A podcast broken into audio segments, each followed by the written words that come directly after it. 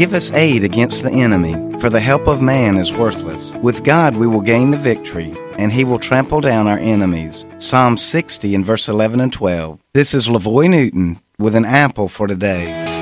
There are times when we face battles that only God can give us the victory. Yes, we do need and want the help of people, but to truly gain the advantage and get the breakthrough that is needed, we need God to show up on our behalf. Are you facing one of those times right now? If so, I want to let you know that God knows your struggle and He cares about you. He will come to your rescue as you call upon Him.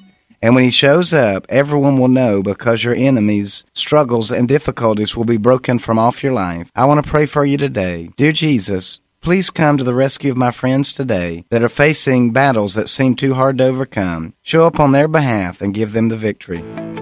An Apple for Today is a daily word of encouragement by pastor and author LaVoy Newton. More resources and encouragement are available at anapplefortoday.com.